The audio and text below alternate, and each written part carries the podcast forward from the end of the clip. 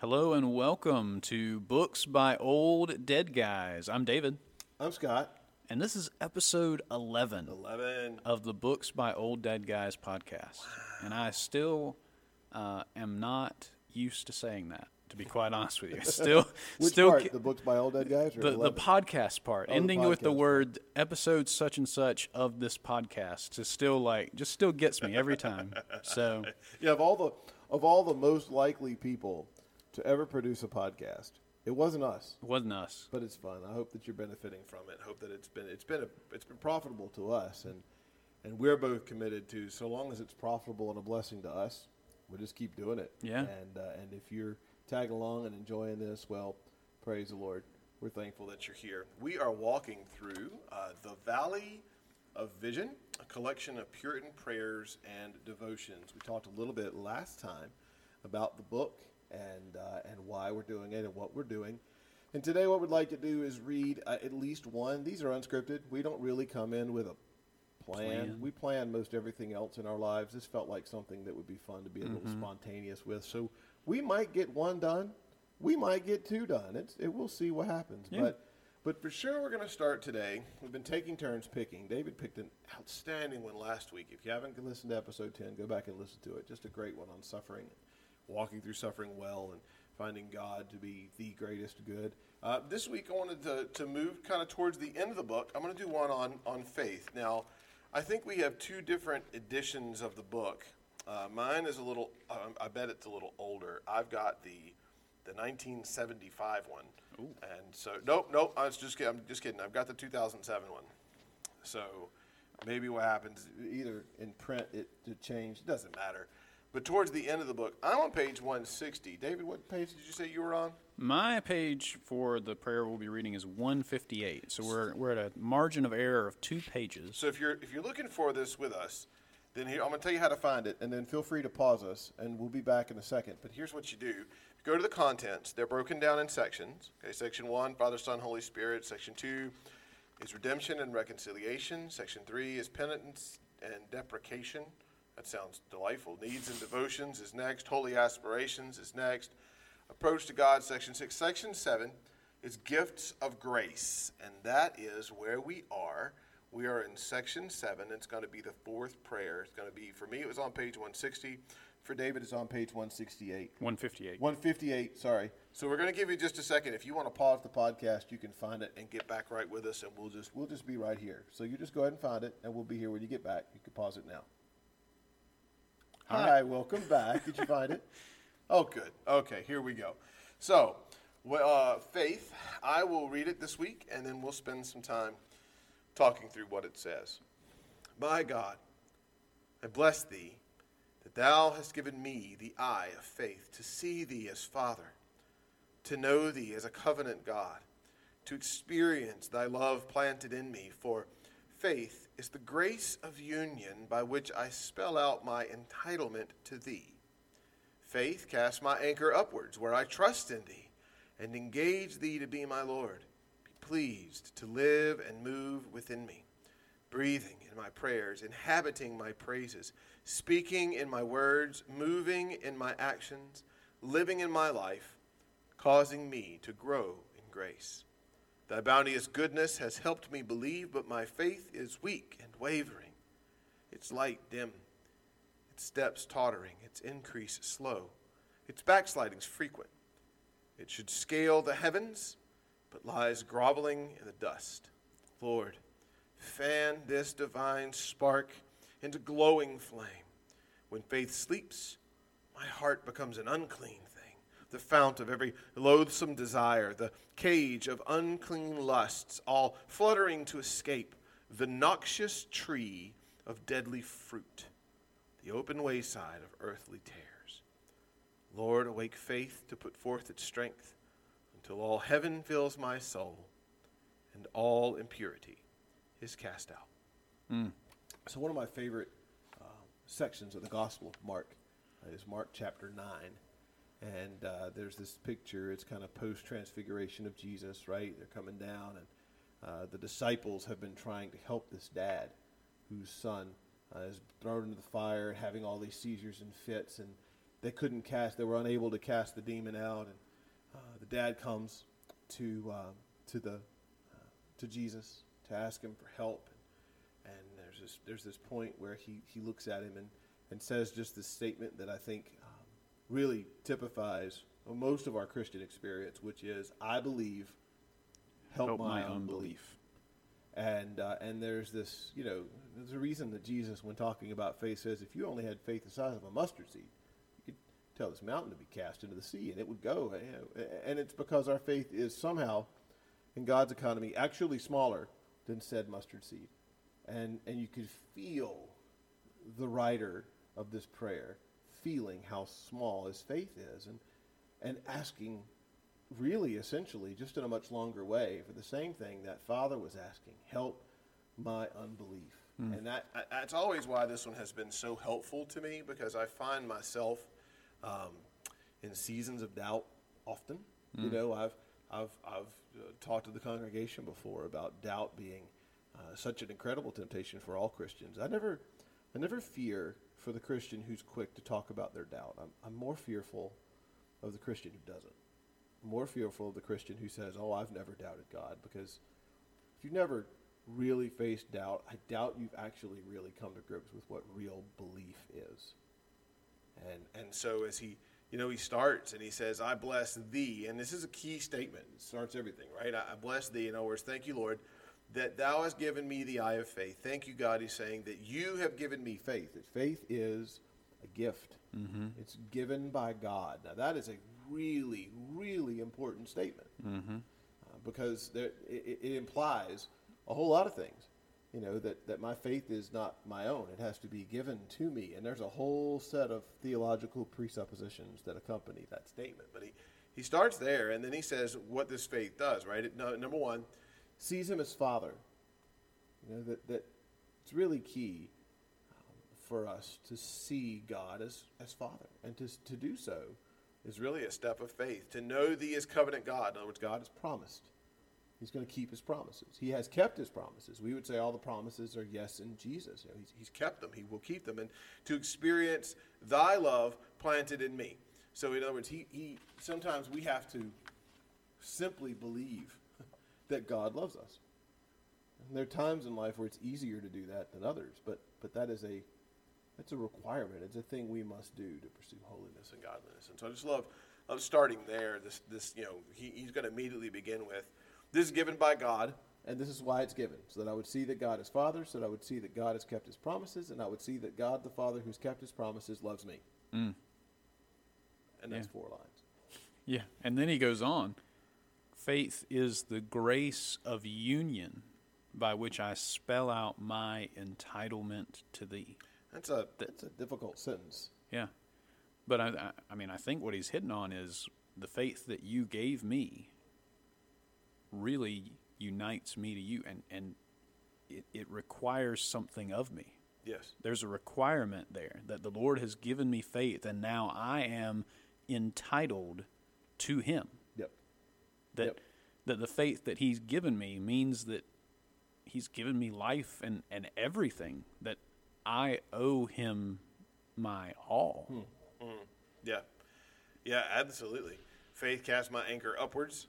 Which is an interesting picture. Faith casts my anchor Upwards. upwards. Now I like to fish. And I really enjoy boating. And I'm going to tell you something. I have never cast my anchor upwards. Mm. Not one time, not physically. You know, but but but the whole reason behind this, this great, this is just this great word picture, and this is why I love this book.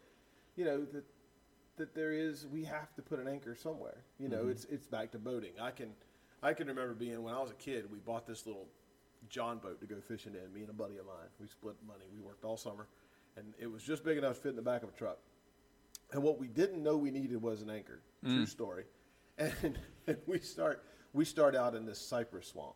Just you know, we put the boat in, and that, and that sounds as foreboding as, as it should. And and you know, we wanted to stop because you'd find these places where the fish are biting, and you can't stop. There's there's no way to stop because and you just keep scooting past, and, and you'd have to run it up against a tree somewhere. We don't want to do that. There, there are all kinds of potential reasons why that's a bad idea. This is not a fishing podcast; it's a Puritan podcast, but but in, in any of those things, you know, you, what we needed, and when we finally did, it wasn't it wasn't that expensive. But when we picked it up, you put the rope on the boat, you put the other side of the rope on the anchor, you drop the anchor down, and now you're there. And it doesn't matter where the wind blows, it doesn't matter what happens on the lake. When the anchor is dropped, the boat is secure. And mm-hmm. so there's this picture of what faith does for us is it casts our anchor, but instead of casting it in this world, instead of casting it in the circumstances in this world, instead of casting it in in the hope that one day my family's going to be okay, or I'm going to be okay, or I'm not going to be sick anymore, or if I just work hard enough, I'm going to accomplish this goal. None of those things are sufficient. Instead, I cast my anchor upward mm. and hope and believe in the covenant God who is my Father, who's promised himself to me. Yeah.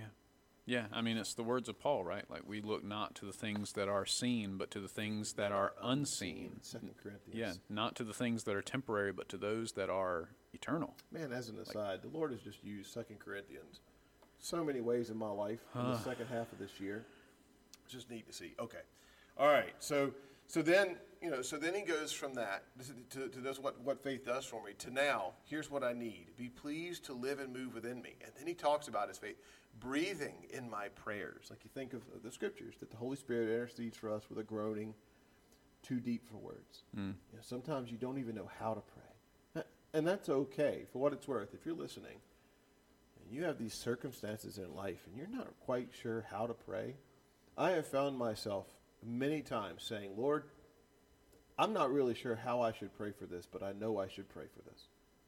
And I believe, I believe that God is is honored by that innocency almost, a, a naivety, or, but, but more than that, a, an admission of our own inability, you know. And so you get this God breathing in your prayers, inhabiting my praises. You mm. know, hmm. so so what does what does faith have to do with with praising God? And the answer is everything. how really. can how can you praise if you do not believe in the God you are praising. Yeah, and it makes it makes worship or praise, if you will. Like I think most of the time in our culture, we think most often of praise as as music, and there's nothing inherently wrong with that, but but it makes worship so much more than an emotional experience. That God's God's glory can inhabit the praise of His people, and you never get goosebumps about it. Mm. And I think that's really helpful uh, because often we think I've got to have some sort of emotional experience in order for God to inhabit my praise. Nope. Really, all you have to do is, is, is believe and read His Word, and that will inhabit. Yeah, the His glory will inhabit the praise of the people. Speaking in my words, moving in my actions, living in my life. Like he's kind of getting all these, you know, pretty much every, all everything I do, you know, just a little more poetic way of saying it, and then finally, causing me to grow in grace. That if that if we are a people of faith, we will look more like Jesus in the long run. Yeah, so that then bounteous goodness has helped me believe. So not only is faith a gift, our faith is aided by the Lord Himself. But my faith, so now, so now he's going to transition, right? This is all these great benefits of faith. It's everything faith should do. But here's how I feel right now, Lord. Mm-hmm. He says, My faith is weak and wavering. Its light dim, its steps tottering, its increase slow. Its backsliding frequent. And so he said it should scale the heavens but lies groveling in the dust. And then here's his request fan this divine spark into glowing flame. Because he recognizes by the end of this thing, here are the effects of, of weak faith. Here's what happens when, when I don't do this, when I don't fan my faith into flame. And he says, My heart becomes an unclean thing. And then he starts to describe it, right? What do I mean by unclean thing? And he gives all these great Puritan word pictures mm-hmm. to exactly what he's what he's getting after. But then finally, his last prayer: Lord, awake faith to put forth its strength until all heaven fills my soul and all impurity is cast out. Mm. Hmm. Hmm. Yeah, that. How much should we believe? you know, I feel like sometimes it can be very easy for us to be contented with just enough faith to get us out of hell. Mm-hmm. Do you know what I mean? I feel oh, like yeah. we can, we, you know, there's a great many people who would profess the name of Christ and would find themselves to be satisfied with just enough grace, just enough faith that they don't go to hell when they die. Mm-hmm. And I, I, believe that if the writer of this were here, he would say that's that's not faith at all. Mm-hmm. What I'm after is for. I think it's C.S. Lewis who says when, when the Lord comes to when Jesus comes to inhabit a heart, he didn't come to renovate the room; he came to tear the whole house down and rebuild it. Mm. You know that that he he you know Jesus is not satisfied being put in his little compartment. No. Uh, because he's the King of heaven and earth. He's the King of glory. And once we see him and we've tasted and seen that the Lord is good, there should be a desire to kill sin. And that's what the, the Puritans are about anything. They're about killing, killing sin. Killing some sin. Yeah, it's John Owen, which I'm sure we'll read sometime on this podcast, The Mortification of Sin. You're either about the business of killing sin or sin is about, about, the, business, business of killing, killing you. you. And how do you kill sin? And the answer is, is, is it is hard work. It is. But where does that work start? It can't just begin with effort, right? It has to begin with grace. Mm. That that all sanctification is grace driven effort. Yeah. And you can't white knuckle your way into having deeper faith. Uh, but, but when we behold Jesus, when we look at him, we see him for who he is, our faith is strengthened. And the, you know, the song, Turn Your Eyes Upon Jesus song, the things of this world grow strangely, strangely dim, dim in the light of his glory and grace. You know, that's that's what this that's what the, the writer's after. He's saying, you know, I, I need faith. I know that faith can is going to do these things. My faith is weak and wavering, but I don't want it to be. And and at the end of the day, the reason I think I love this one so much is because it speaks to the desire of the heart. You know, another great Puritan book, um, The Bruised Reed, that I bet we'll read by Richard Sibbes. Um, our, our, list is growing pretty long. long. We got a lot of work to do, David. uh, but there is um, there is this this underlying principle of the whole thing, you know, that comes out of Isaiah that, that God doesn't break the bruised reed, He doesn't quench the smoldering flax. That that a little faith with desire will become more. And mm-hmm. so, you know, for what it's worth, it's not often that we make a straight appeal to the listener. Um, but if there's more than six or seven uh, it's almost certain there's one of us who's really wrestling with weak, feels like it's failing, almost extinguished faith. The, the good news of the gospel for you is that God does not break the bruised reed. That he takes that little bit of faith. It's that it comes back to kind of ending where you began, right? It comes back to, to Mark 9. That that when we come before our master and we say, I believe, help my unbelief, he will help us. And it will grow and it will become something different than it currently is. It will become something more. But that also takes time. Mm-hmm. Not an easy process, not a, not a quick fix. Um, mountains and valleys and peaks and highs and lows and all that stuff. But at the end of the day, God is pleased to increase the faith of his people, especially when we ask him to. So, yeah. There you go. I just took the whole time on that one, but I really like that one. So, yeah. So the challenge is going to be to see if David will take up the whole time on the next one. Mm. we shall see. Time will tell. All right. Well, thank you so much, friends. we we appreciate the opportunity to just share with you the way these books have impacted us, and, and I for sure uh, have enjoyed the opportunity to do that today. If you enjoyed this, would you do us a favor? We are on lots of different podcast medium. Would you do two things? Number one, would you like us? Uh, I mean, there's there's different ways you can like it, follow us. That helps us keep track to know that this has been a blessing to other people and that we should continue to be broadcasting it. And then also, if you want to share it with others that you think may benefit from this, we'd love it if you did that. David, closing thoughts? Uh, yeah, yeah. I mean, I, I can't, I can't think of anything to add. So mm. well done. Well, thank you, brother. Well, that was great. So thank you, friends. We'll catch you again uh, just one episode from now when we do episode twelve. Take care. Goodbye.